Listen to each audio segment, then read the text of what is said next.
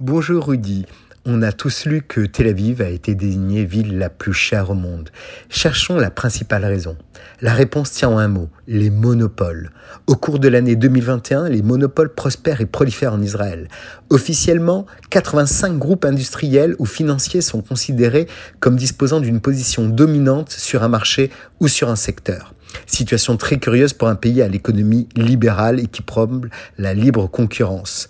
À l'exception de quelques secteurs comme les télécoms, et bizarrement c'est d'ailleurs un des rares secteurs où un abonnement est même souvent moins cher qu'en Europe, les groupes économiques dominent de nombreux marchés en Israël. Ils entravent la concurrence, imposent leurs prix, dictent leurs conditions de vente et ne permettent pas d'améliorer les services rendus aux consommateurs. Par exemple, le marché des produits frais est dominé par deux grands groupes, Strauss et Tnuva, qui accaparent 93% de la production laitière.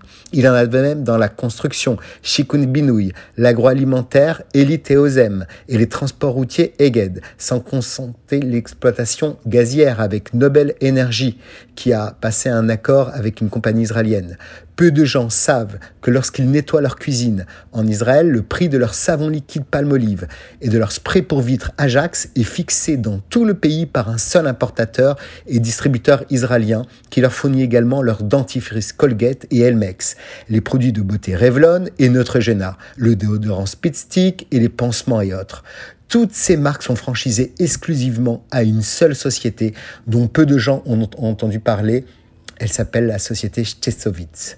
Si vous utilisez des brosses à dents Oral-B, des rasoirs Gillette, du shampoing Vela ou Head and Shoulders pour les pellicules et que vous aimez grignoter du chocolat Cadbury's ou Toblerone, des Oreos ou même des Pringles, le prix que vous payez à la caisse sont fixés par un seul et unique importateur, la société Diplomate. Comment alors espérer que les prix baissent dans une concurrence saine?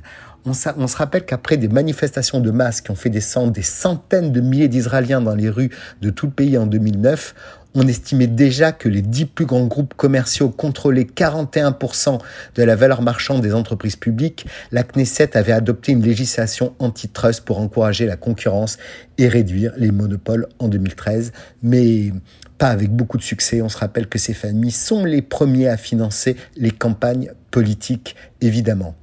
En tout et comme la concurrence est insuffisante en Israël, celle venue de l'étranger qui pourrait faire baisser les prix est limitée par de formidables barrières à l'importation, en particulier dans des secteurs tels que l'agriculture.